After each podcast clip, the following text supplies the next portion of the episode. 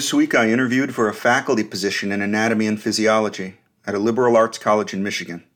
It would be the perfect job for me, and it would begin next fall. Hope is a dangerous thing, but I think I've gotten by on hope for decades. I worry that if I knew 20 years ago everything that I know now about the life I would lead, I would be reluctant to carry it through. Nobody enters college with the expectation that they will be starting their career 20 years later. And you know what? That really does seem to be how long it takes. Sure, I, I could have shaved two or three years off given the practical advice of my future self. When I was 20, I had an associate's degree and was looking to transfer into a four year biology program. I found out that there were prerequisites that I still needed to complete before I could enter the university. I would still have to do them, just as I did. I would be about 23 when I completed my bachelor's degree. I would do reasonably well in terms of my GPA and test scores, but I couldn't go directly to graduate school, just as I didn't the first time around. I would need to join a lab as a technician to learn to carry out research, to make every mistake possible before becoming proficient. I'd get into the PhD program perhaps two or three years earlier, since I would have sought out a technical position immediately upon finishing my undergraduate studies. I might choose a different research project in graduate school, knowing how unsuccessful my experiments would turn out to be. But hell, there would have been other problems and other failures to take place of the originals.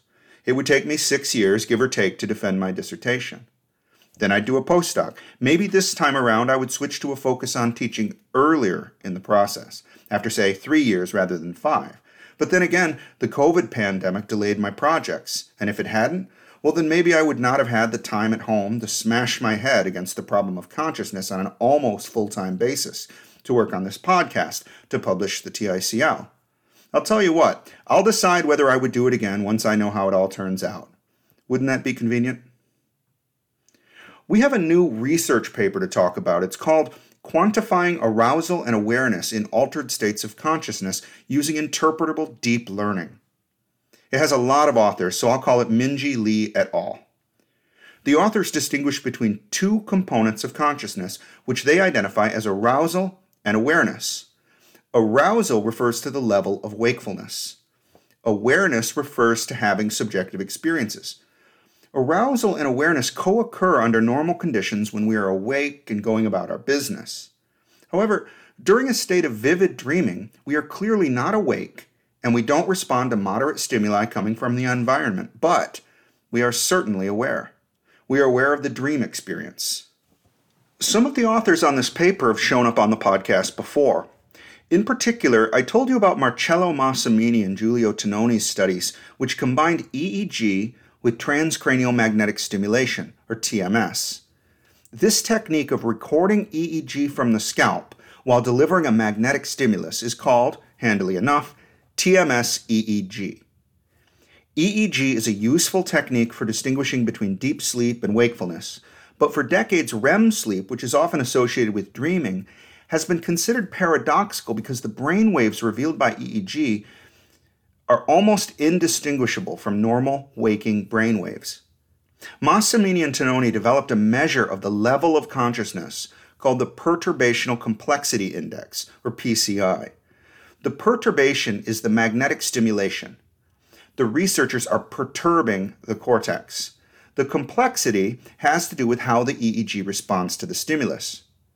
They found that the response during normal wakefulness or during REM sleep was significantly more complex than that which occurred during non REM sleep or under anesthesia. The perturbational complexity index was a decimal value, quantifying how simple or how complex the EEG response was. Once they had established the index, they applied it to comatose hospital patients and used it to successfully distinguish between those who would report having been aware while they were in a coma and those who would make no such report. In other words, they could tell which patients were experiencing locked in syndrome. The new study, reported in Nature Communications, utilizes the TMS EEG protocol to go even further. The authors applied it during waking and sleep under general anesthetic drugs and in brain injured subjects. Their data were analyzed using machine learning to separately determine arousal and awareness. Previously, with the perturbational complexity index, they could not tell the difference between a state of wakefulness and one of dreaming. or between a normal waking state and a state of anesthesia induced by ketamine. These states of awareness showed the complex response. By contrast, they saw the simple response in non REM sleep, vegetative state, and under general anesthetics like propofol. In that study, they found a cutoff at 0.31 PCI. Below that was unaware, and above that was aware.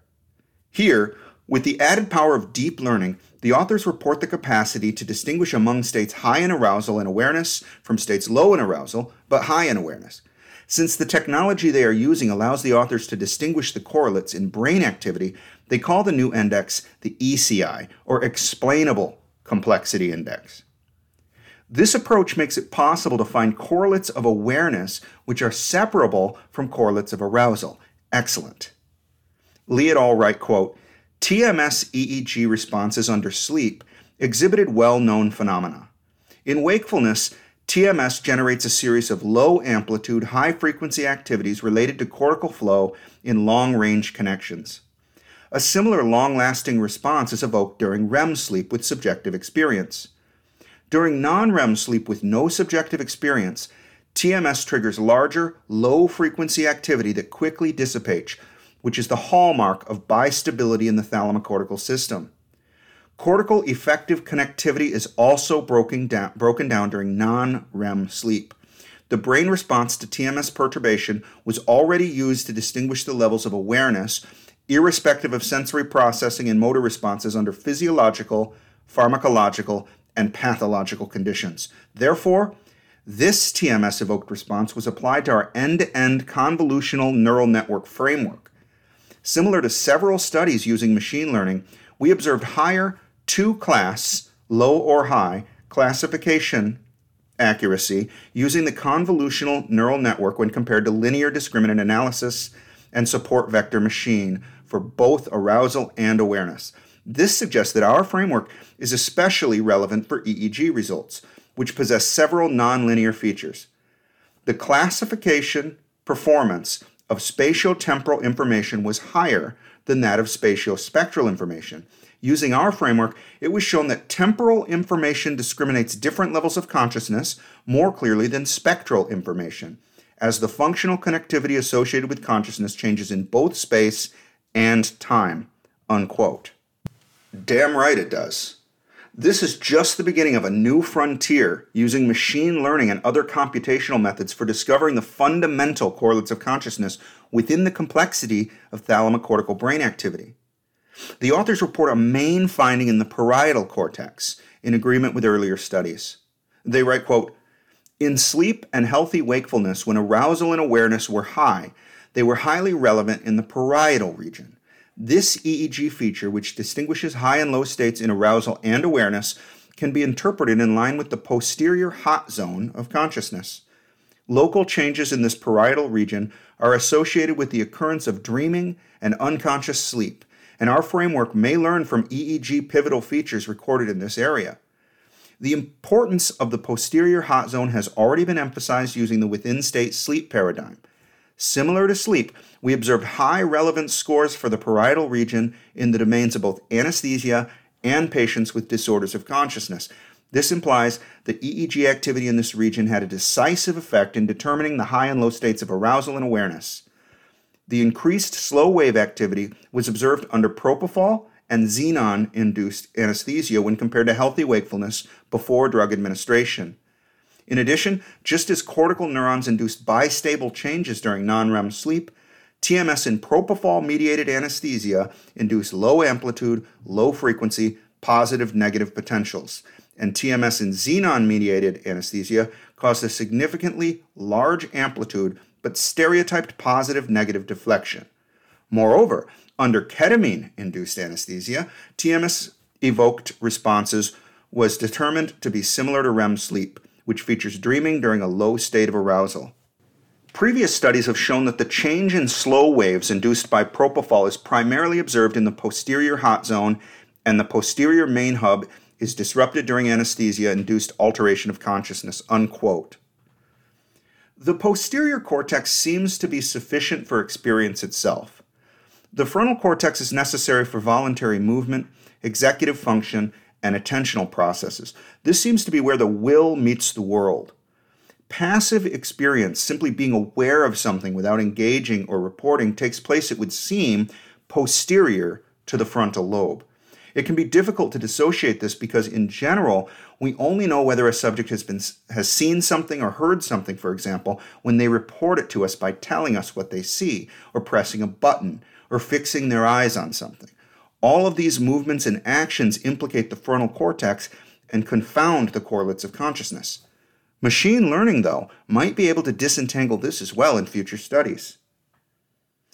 Here, I would like to continue thinking about these two components of consciousness described by Lee et al. In their new paper, they talk about arousal and awareness. We discuss subjective experience all the time. That is really the purpose of this podcast. But what about arousal? Simple wakefulness. People speak of being conscious and unconscious all the time. And in that context, they're referring to being awake or asleep.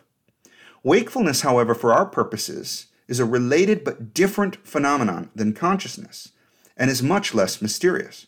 I mean, it's essentially no different than when I move the mouse on my laptop and it wakes up, or when a Roomba suddenly becomes animate and vacuums the floor. It's a state change, but a perfectly objective occurrence. Christof Koch does a nice job of talking about the mechanisms of arousal in the brain in his book, The Quest for Consciousness. Koch writes, quote, In a series of landmark studies in the late 1940s, Giuseppe Moruzzi and Horace Magoun demonstrated that a large region of the brainstem, known as the midbrain, or mesencephalic reticular formation, controls the level of arousal or wakefulness in animals. It has also been called the ascending activation system. Direct electrical stimulation of this multifaceted and complex structure arouses the forebrain. The cortical EEG changes abruptly from the slow, high amplitude synchronized waveforms characteristic of deep sleep to the fast, low voltage desynchronized activity typical of the wakened brain. Arousal occurs in the absence of any sensory stimulation. Bilateral lesions of the mesencephalic reticular formation, destruction of one side is typically insufficient, cause the animal to be unresponsive to even intense sensory stimulation. In patients, Damage to this area of the brainstem is associated with stupor or coma. Unquote. We've seen that patients in a coma can be in a locked in state, wherein they are having conscious experiences but are unresponsive. This state cannot easily be distinguished by doctors from a vegetative state in which there is no awareness at all. This is one of the great achievements of the Perturbational Complexity Index to make this distinction. Koch writes, quote, The locus ceruleus a compact mass of 10,000 or so neurons on each side of the pons contains more than half of all noradrenaline releasing cells in the brain. To make up for their small number, ceruleus neurons broadcast their information widely. A single axon branches profusely and might reach many areas, including the frontal cortex, thalamus, and visual cortex. During the rapid eye movement part of the sleep cycle, the time when most dreams occur, these noradrenergic cells are silent, or almost so. Their level of activity increases as the animal wakes up and becomes especially prominent during situations that demand extreme vigilance and fight or flight reactions. Nevertheless, because the intense dreams that are so characteristic of REM sleep are consciously experienced, though usually not consciously remembered, the lack of noradrenergic input to the cortex during dreams would rule out noradrenaline as part of the enabling factors of the NCC. If a single neurotransmitter is critical for consciousness, then it must be acetylcholine. To rigorously establish this claim is difficult, however, because the synaptic release of acetylcholine, called cholinergic transmission, is widespread, occurring in the distal periphery, where motor neurons contact muscles, and centrally, deep in the cortex. Unquote. In the central nervous system, acetylcholine release fluctuates with the sleep wake cycle with increased activity during waking states and during REM, but lower activity during slow wave sleep. Koch argues that acetylcholine is a critical enabling factor for consciousness, while norepinephrine is apparently necessary for a state of arousal, but it doesn't track with awareness.